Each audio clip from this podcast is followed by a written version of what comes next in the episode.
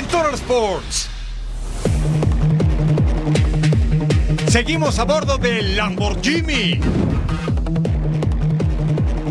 Las águilas a seguir adelante sin pretextos.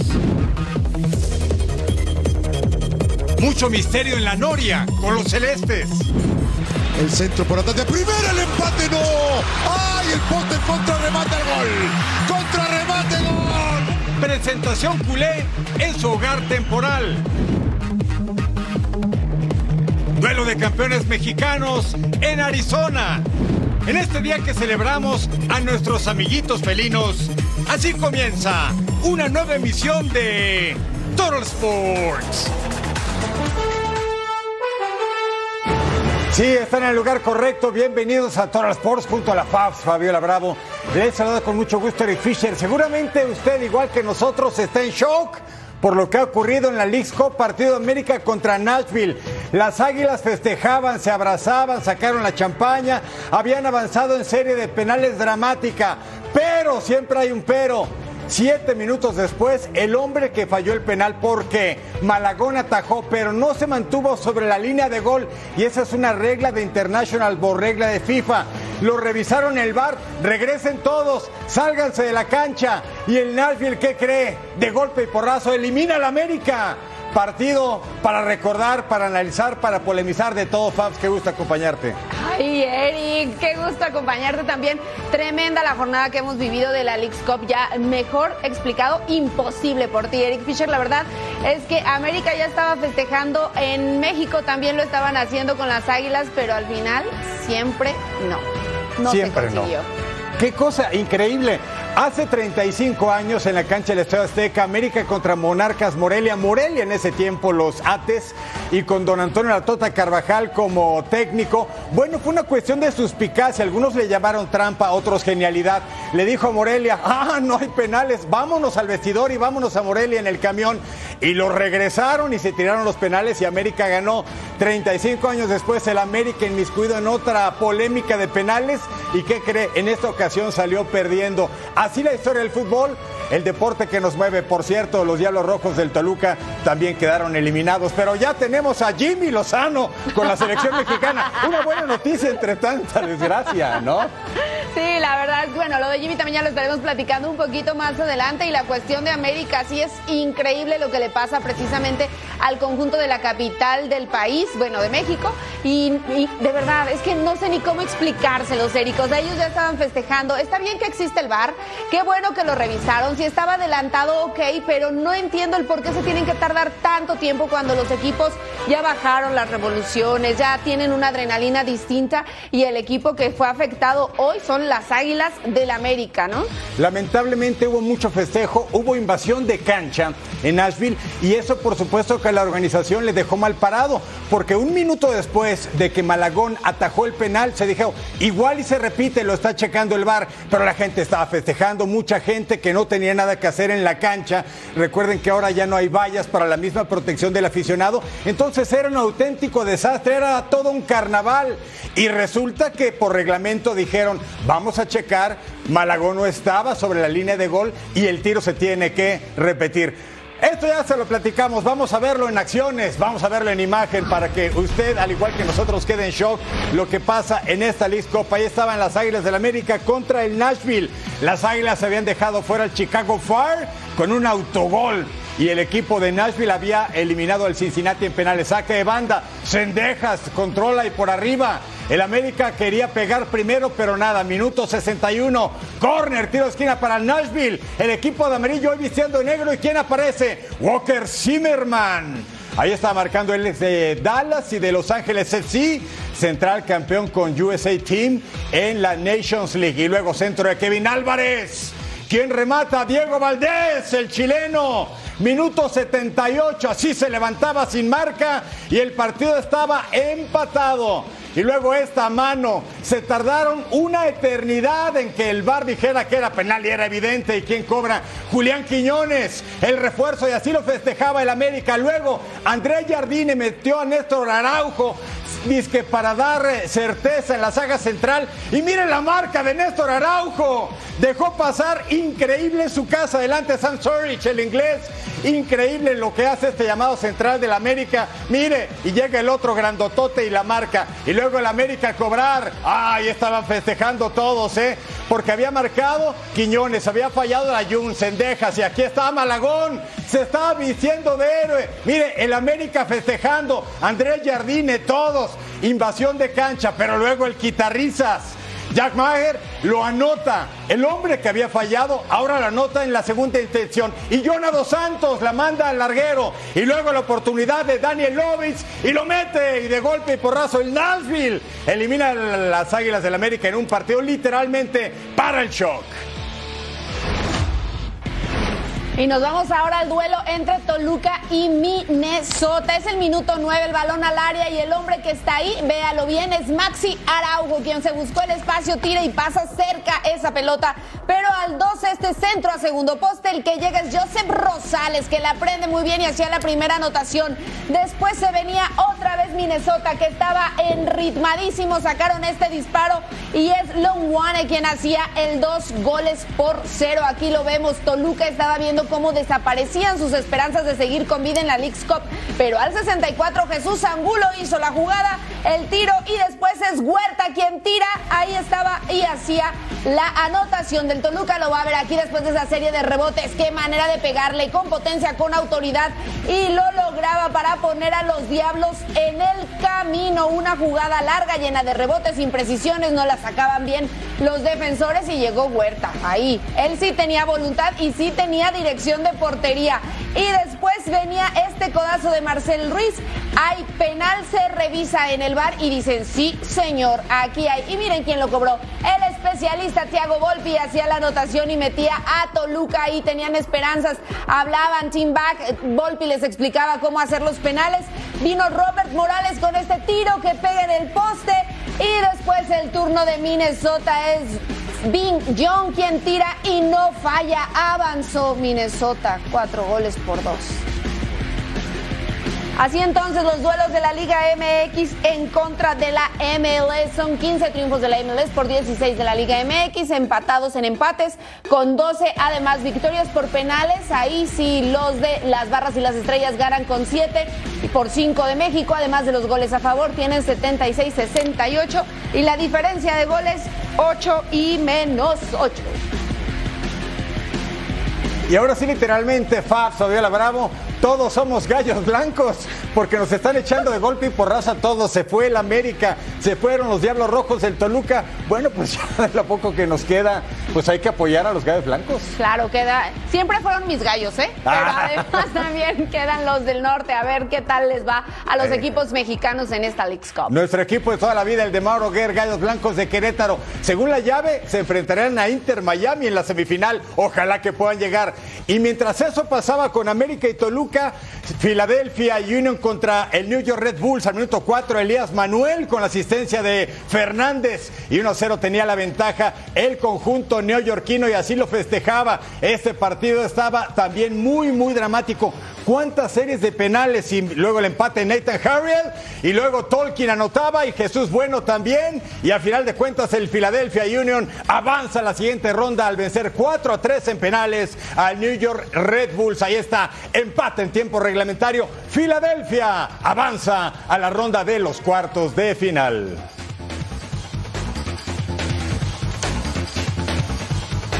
Y mire, así quedan entonces las cosas. ¿Cómo van avanzando los equipos Filadelfia Union contra Gallos Blancos de Querétaro? El Inter Miami entonces contra el Charlotte que dejó fuera al equipo de HH, el Houston Dynamo en la otra parte de la llave. El Nashville ha dejado fuera al América. Minnesota que eliminó a los Diablos Rojos del Toluca. Ahí se van a enfrentar. Suerte a los equipos mexicanos que sigan con vida, poquitos pero valiosos.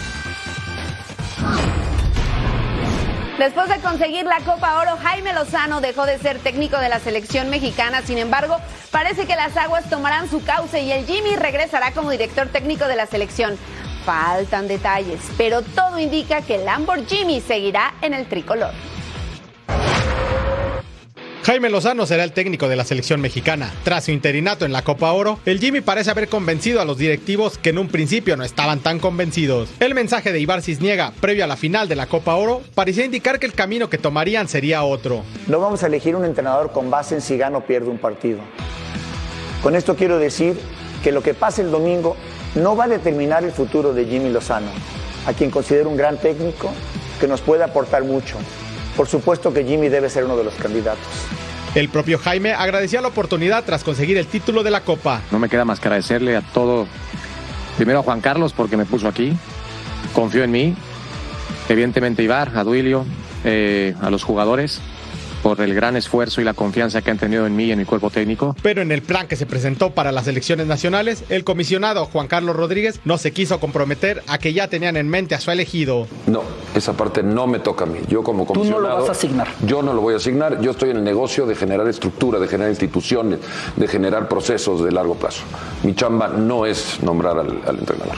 Mientras tanto, Lozano no se desesperó y lo tomaba con calma. No me corresponde a mí decir, eh, yo espero la mejor decisión para el fútbol mexicano, no para mí ni, ni mucho menos, sino para el fútbol mexicano y, y que, que, haya proceso simplemente. Me gustaría eso verlo. Y como lo adelantamos en punto final hace unas semanas, la decisión de elegir al técnico nacional estaba prácticamente tomada. Te puedo decir que Jaime Lozano es un 80% el director técnico de es la que está el detalle, Armando. Ese 20% es el Te que voy a decir me ha por qué ese 20%.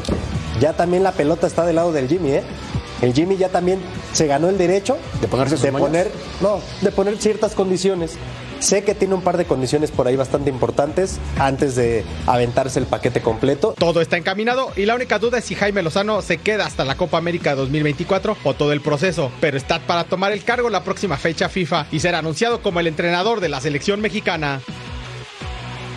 Así están los números de Jaime Lozano con la selección mexicana. Seis partidos dirigidos, cinco triunfos, no hubo empates, una derrota, 13 goles a favor y solamente dos en contra.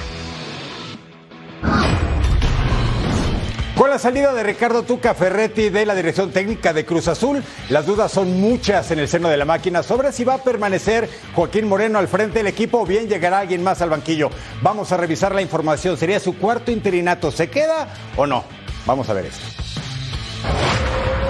Yo siempre he apostado por la continuidad, eh, este, porque creo que es, lo ideal o es lo mejor y bueno, este, veremos qué pasa. Estas declaraciones de Oscar Pérez parecían calmar las aguas en Cruz Azul. Sin embargo, Ricardo Ferretti fue cesado este lunes tras ser eliminado en la Leagues Cup. Ferretti se marcha de Cruz Azul con una efectividad del 35%, apenas 5 victorias en 17 partidos y 8 derrotas, por lo que su permanencia era insostenible. Ahora, Joaquín Moreno entrará nuevamente al quite, pero la directiva tiene en mente nombres como los de Jaime Lozano y Diego Coca. Lozano está a la espera de permanecer en el banquillo de la selección mexicana, pero ya sabe del interés de la máquina, mientras que Diego Coca sería impulsado por Jaime Ordiales, asesor personal de Víctor Velázquez. Lo que es un hecho es que Cruz Azul está nuevamente en crisis y sin importar quién sea el técnico, espera la incorporación de un delantero más. Cruz Azul fue el primer equipo en cesar a Ricardo Ferretti y pretende ocasionar un nuevo bombazo mediático con la llegada de un nuevo timonel. Habría Por que hacer recuento de los daños para los equipos mexicanos en la Leagues Cup, ¿no? Unos perdieron al técnico, otros tienen jugadores lesionados, en fin. Otros perdieron el honor, otros perdieron muchas cosas, ¿no? Lo cierto es que, ah, qué cosas nos da de repente el fútbol y la vida. Pero tenemos mucho más, Fabs y amigos. Fútbol internacional aquí en Total Sports.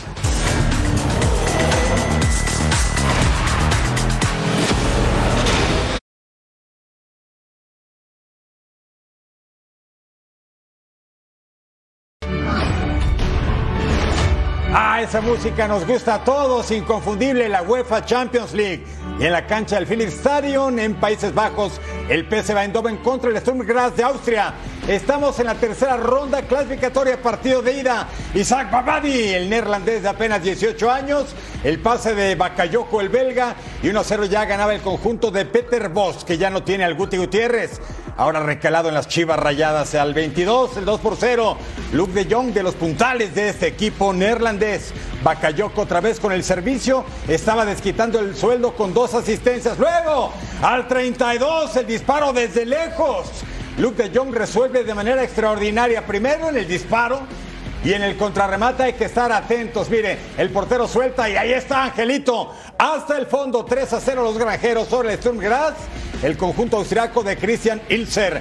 John Goren Stankovic, el eslovaco. Ah, le pega bien a la pelota. 3 a 1 se acerca el equipo visitante, pero al 73, 4 a 1. Ibrahim Sangaré, el marfileño. PSV entró de refuerzo Ricardo Pepi, si tuvo minutos. PSV, la vuelta el 15 de agosto en Austria, 4 a 1 el Sturm. Continuamos con actividad de la Champions League. Ahora es Copenhague en contra de Sparta Praga. Aquí hay este disparo de larga distancia. Es Diogo Goncalves, pero muy bien el guardameta Vindal Jensen para evitar la anotación. Seguimos porque ahora Lucas Lelager se manda este disparo, pero bastante desviado. Así es que no había nada. Ahora es Ronnie Bargi quien le pega la pelota y sabe quién le dice que no. El travesaño. Estaba que no lo podía ni creer al 43 buscan un espacio, se quitan a la defensa, hacen otro recorte, el balón le queda ahí muy bien a Kuchta, pero no logra hacer buen contacto con el esférico y la manda por un costado de la portería para el segundo tiempo. Hay este tiro de esquina, la pelota parece que se va, pero no, pum, llega y le pega de volea como si nada Jan Mer, pero estuvo muy bien el guardameta también, una serie de aproximaciones más, no se cansaban de intentarlo, pero tampoco se cansaba el poste de decirles que no, que no iba a pasar esa pelota Aquí lo vemos una vez más. El travesaño estaba negándoles la posibilidad al 80 Goncalves otra vez, pero no se hicieron daño. Copenhague y Esparta terminaron 0 por 0. Y nos vamos hasta Eslovenia. El equipo de la Olimpilla Ljubljana enfrentando al Galatasaray, siempre duro de Turquía. Al minuto 9, Kerem Akturokoglu remata de primera intención y ahí estaba el técnico João Enrique, el portugués, festejando el tanto del conjunto del Galatasaray donde sigue el portero eterno, el uruguayo Fernando Muslera, desde el 2011. Y lo ve esta jugada de Admir Bristich y los de verdes estaban festejando y todos felices. Mire la fanaticada en el estadio Stosic, pero el tanto se anula, no puede ser por supuesta falta. Aquí tenemos la repetición. Es probable el empujón de parte del delantero, pero bueno, sí duele, por supuesto. Seguimos entonces 1-0 para la visita del conjunto del Galatasaray, que ha tenido grandes triunfos europeos al 48. Dries Mertens, el belga de 36 años, pero como los buenos vinos, jugó nueve campañas con el Napoli. Y al 90 más 1, el 3-0 definitivo. Khalil Derbisoglu, de 23 años, la vuelta el 15 de agosto en Estambul. Pega primero Galatasaray, 3-0. Tristes noticias desde Grecia. Otra vez la violencia se hizo presente entre radicales del Dinamo Zagreb de Croacia que hicieron desmanes en las calles de Atenas dejando a ocho personas heridas y un aficionado más que perdió la vida. La UEFA decidió suspender el partido. Esto sucedió en Grecia. Los futbolistas de la EK de Atenas llevan flores al lugar donde este martes falleció Mikalis Katsouris, aficionado del club griego que fue apuñalado en un enfrentamiento con seguidores del Dinamo Zagreb. El conflicto se dio después del entrenamiento del conjunto croata con motivo del partido de ida correspondiente a la tercera ronda de la clasificación de la Champions League. Ante los actos de brutalidad, el club griego donde militan los mexicanos Orbelín Pineda y Rodolfo Pizarro realizó una fuerte denuncia. Mientras Mientras tanto, la UEFA condenó los actos violentos y decidió aplazar el encuentro al sábado 19 de agosto, día triste para el fútbol, que una vez más fue manchado por la violencia. Así otros resultados de la UEFA Champions League con dos marcadores iguales, lo puede revisar usted y además Braga le pegó tres goles por cero al Vaca Topola. Partidos para este miércoles, Panathinaikos de Grecia contra Olympique de Marsella de Francia, el Slovan Bratislava de Eslovaquia contra Maccabi Haifa de Israel y el Rangers de Escocia contra el Servet de Suiza.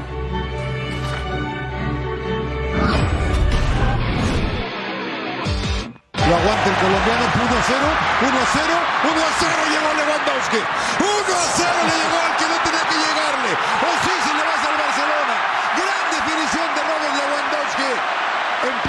cuenta de los catalanes. ¡Ay, Davidson! Y del otro lado, ¿quién era? Eric Dyer. No sé, ¿eh? pero qué bien la define. Reguilón. Otra vez Perisic. Buena pelota. El centro por atrás. De primera el empate, no. ¡Ay, el poste, el contrarremate, gol! ¡Contrarremate, gol! Buena llegada. La mejor de fútbol. Oliver Skip pone el 1 a 1. En, un, en, una, en una buena jugada, la verdad, de Tottenham. ¿eh? Qué bien Perisic. No, no les gusta. Ya la mayoría. Utilizan muy cortitas o muy frágiles. ¿no? Oh, no me diga. Me lo perdí por estar acá platicando con ustedes, ¿eh? Otra vez Oliver Skip. Otra vez con el 2 a 1. Qué raro partido. Acá viene mientras tanto Barcelona. Se le queda un poquito la pelota. ¡Al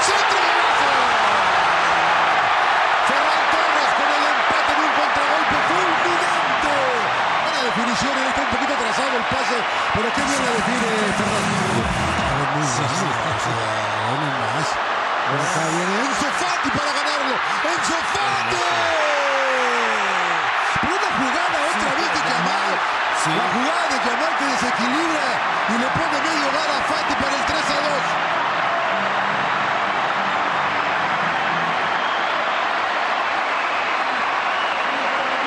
A ver si no viene otro más acá. El remate de primera. Ahí está el gol ya, el 4 por parte de El Saúli. ¿Fue Bravo? Es que se No, me no, está no, no, la puedes parar. también. No puedes parar. Es el batazo final. Al final es victoria para Barcelona que lo ganaba 1 a 0. Vamos ahora con el duelo entre Monzan y Milan. Aquí estaba primero Kululu, sorprende con el disparo a segundo poste. Después se marca una falta en el área y es penal para el Milan. Pulisic abre el marcador desde los 11 pasos después de que parecía que no parecía, la había fallado, pero aprovecha el remate y así ponía el 1 por 0. Así estaban entonces las acciones, lo vemos una vez más, se lanzaba perfecto el guardameta, pero después nadie de sus compañeros le ayudaba. Se viene Krunic que saca un zapatazo desde fuera del área, pero el arquero la atajó al 31. Hay un pase filtrado y aquí sí la aprovecha Andrea Colpani para hacer la anotación. Uno por uno estaba quedando entonces en el minuto 31 igualado el marcador y la gente por supuesto que estaba feliz festejando en las gradas. Al 43 se viene este disparo ahí que pasa cerca de Raiders, pero no pasa nada, nos vamos a los penales. Y así estaban entonces la serie de penales, lo falla, lo manda al travesaño y termina ganando entonces Milan.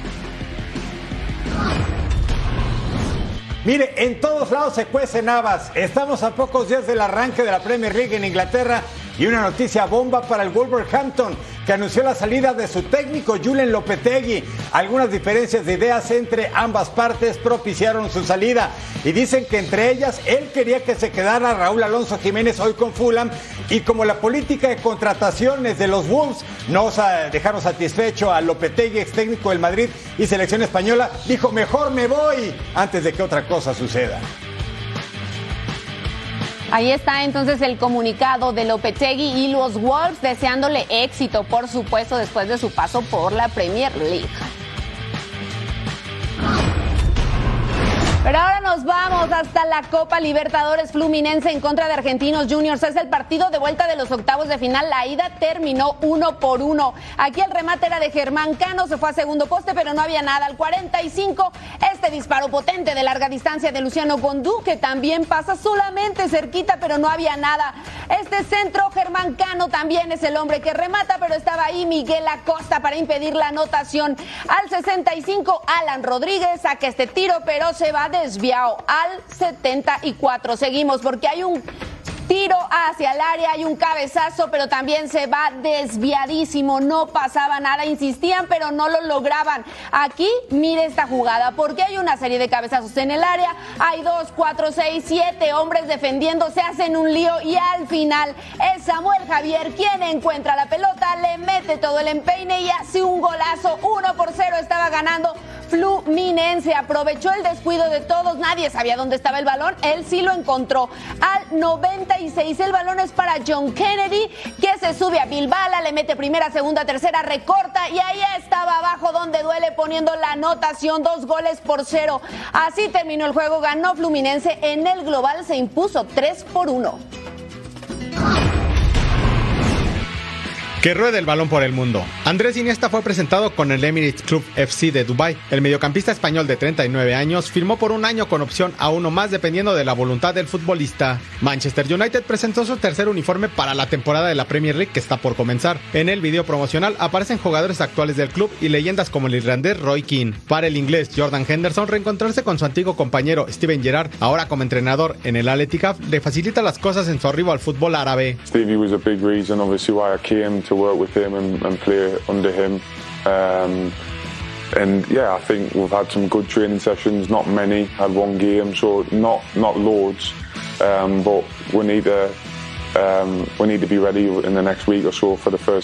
Newcastle United anunció la contratación del lateral de 20 años Tino Libramento, que llega del descendido Southampton como su refuerzo de cara al inicio del torneo inglés. En Portugal, Sporting Lisboa presentó su uniforme de visitante inspirado en el que usaban en 2002 cuando debutó Cristiano Ronaldo. Al volver a Turbo Sports Mundial Femenil Australia, Nueva Zelanda.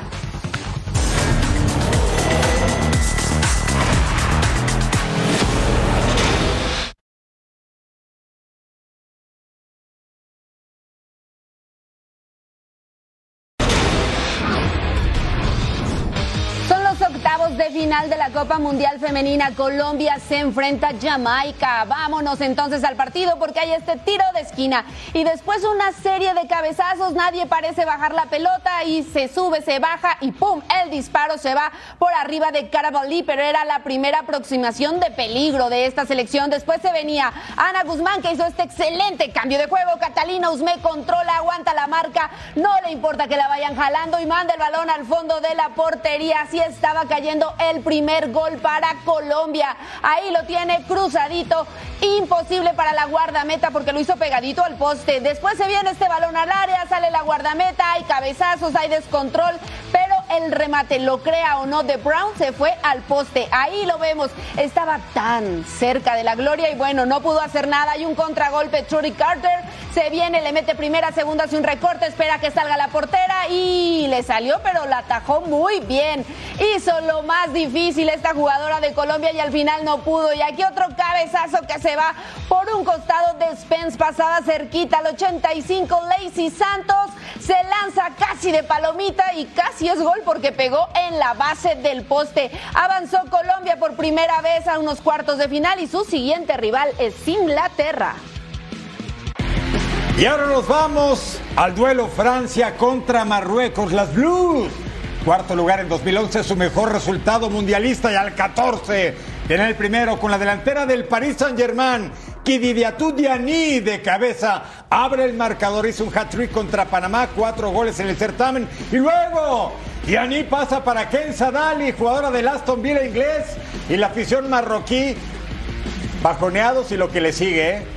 2 a 0 marcador Marruecos. Había perdido con Alemania en el debut, pero luego ganó consecutivamente a Corea del Sur y a Colombia. No es cosa fácil.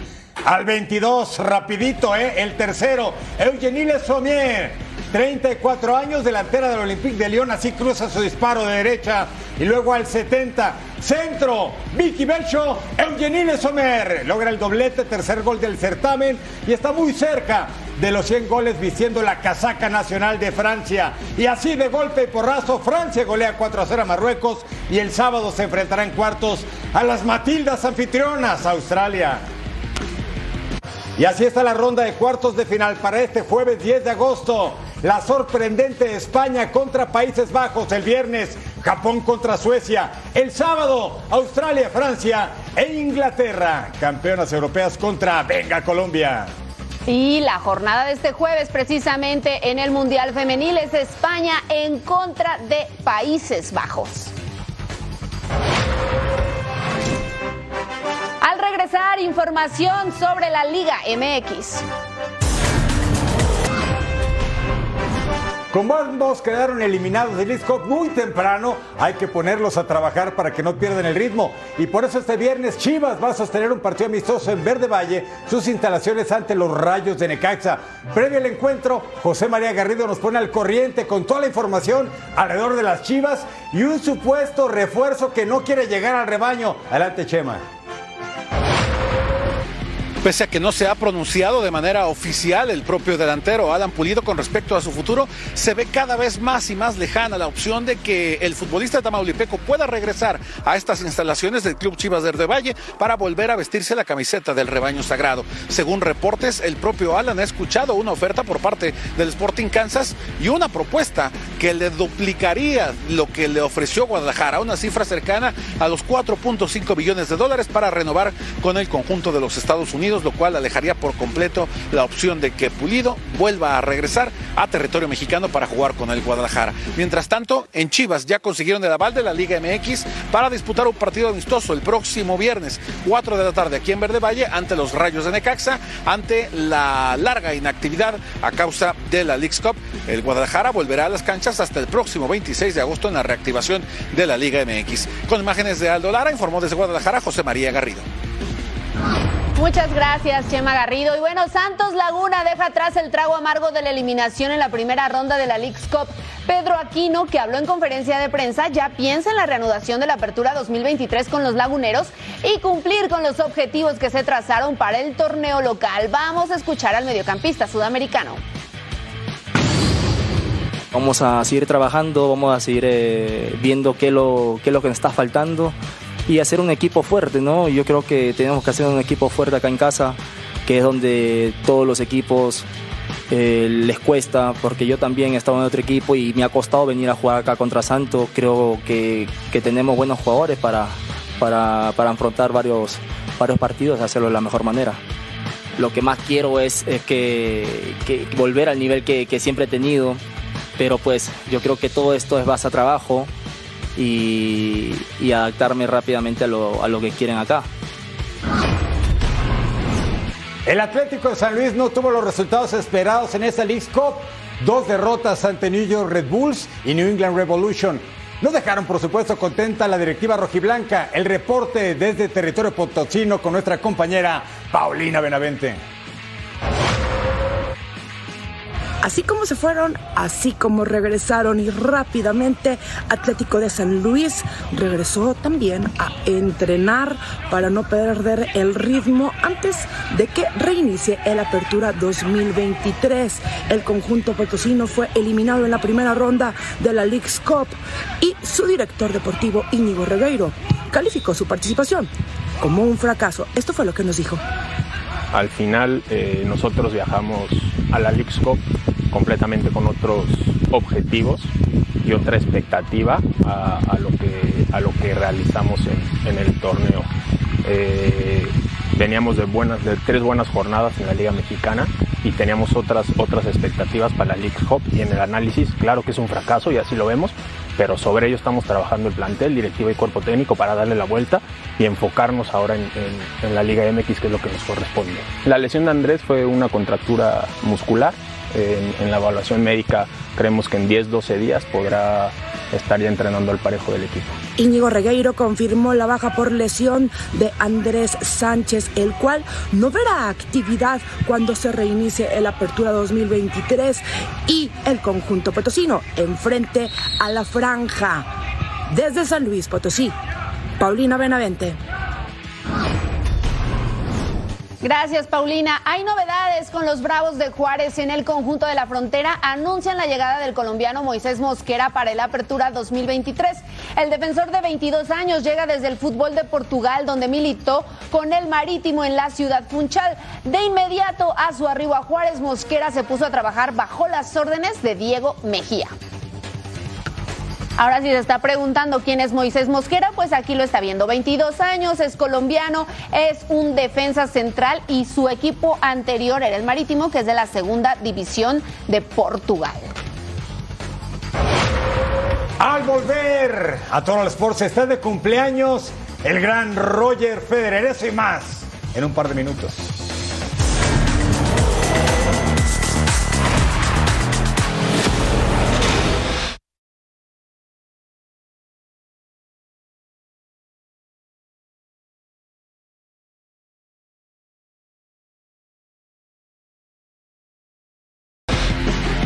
Hoy estamos de festejo porque hoy cumpleaños su majestad Roger Federer, 42 años de un hombre que en el deporte se sacó un 10 y como ser humano un 100.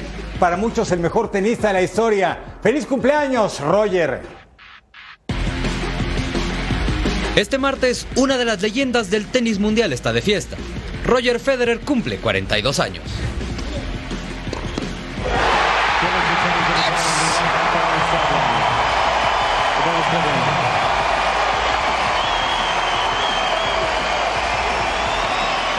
Con 20 Grand Slams en su haber, el suizo es considerado una de las mejores raquetas de todos los tiempos. Roger debutó en 1998 en su país natal.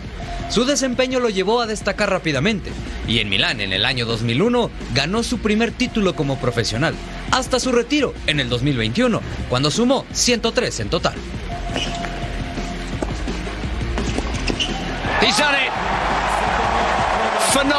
Federer. It's the perfect 10 for Federer in Basel. El palmarés de Federer es amplio y es uno de los más ganadores en el mundo. El suizo tiene seis títulos de Australia, un Roland Garros, ocho campeonatos en Wimbledon y cinco US Open, una Copa Davis, la del 2014, una medalla de oro en Juegos Olímpicos en dobles con Stamba Brinca en el 2008 y una medalla de plata en individuales en Londres 2012. And this court has given me um, my biggest wins, my biggest losses. Um, some of my, one of my highlights, of course, has been in 2001 walking out here with Pete Sampras, who I'd like to give a big shout out to. He's also one that I think has inspired a lot of us to play.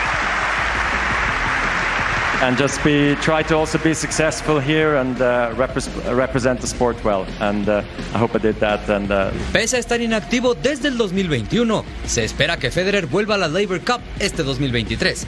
Septiembre de este año puede ser el regreso y adiós definitivo de Roger. En su país, con su gente, podríamos ver el último baile de uno de los más grandes. Pero por lo pronto, a sus 42 años de edad, Federer celebra su cumpleaños en lo más alto del deporte mundial. Felicidades, por supuesto, a Roger Federer, 42 años, y la verdad es que una trayectoria impecable la de este tenista, que lo comentábamos fuera del aire, más allá de que fue un gran tenista, es un enorme caballero, una gran persona. ¿Cómo quisiéramos que estos deportistas, gente de esta talla, fueran eternos? Pero bueno, el tiempo es inclemente y tiene que llegar el momento del retiro en algún momento. Y eso fue lo que pasó con Roger Federer. Pero hasta el final, un gran profesional, un gran tenista. Y lo vamos a recordar con algo que nos gusta y lo vamos a festejar de esta manera. Y que seguramente lo va a recordar, pero Ah, claro. por siempre. Esto es para ti, Roger, ¿eh? Más. Nos vamos el número 5, este Total 5 de los mejores puntos de Roger Federer. Mire lo que es capaz de hacer con su cuerpo. En el torneo de Halle en el 2008 lo ganó 10 veces y parecía que no podía llegar a esa pelota. Y no solo llega, sino que mire dónde la pone pegadita a la línea Kiefer. No lo podía ni creer. Aquí está una vez más la mirada de Roger Federer. Sabe hacia dónde va, lo consigue. Mire, contra otro alemán, Alexander Zverev, en Shanghai en 2019. En este recuento del Total Five vamos a diferentes épocas para que vea el look de Roger y como siempre fue un jugadorazo. Mire cómo se va a la red y con el drop shot bonito se lleva el punto. Este llegó y el rival no llegaba pero ni de loco. Tremendo, ahí se veía solamente el raquetazo, gran punto de Federer sobre Zverev. Ahora nos vamos a Wimbledon en 2011 contra Songa. Mire lo que hace aquí, la hierba era su especialidad, picadita por arriba, nada que hacer precisamente para este tenista. Ganó, por cierto, ocho veces el torneo de Wimbledon. Mire este contra el estadounidense Andy Roddick en Basilea, Suiza en 2002. ¡Ah, qué juego de red, eh! ¡Vámonos hasta atrás y qué drive! ¡Sensacional! Parecía que Roddick ganaba el punto en dos ocasiones, pero sacando el conejo del sombrero directamente la chistera. Mire, con ese remate, ¿quién iba a ganar el punto?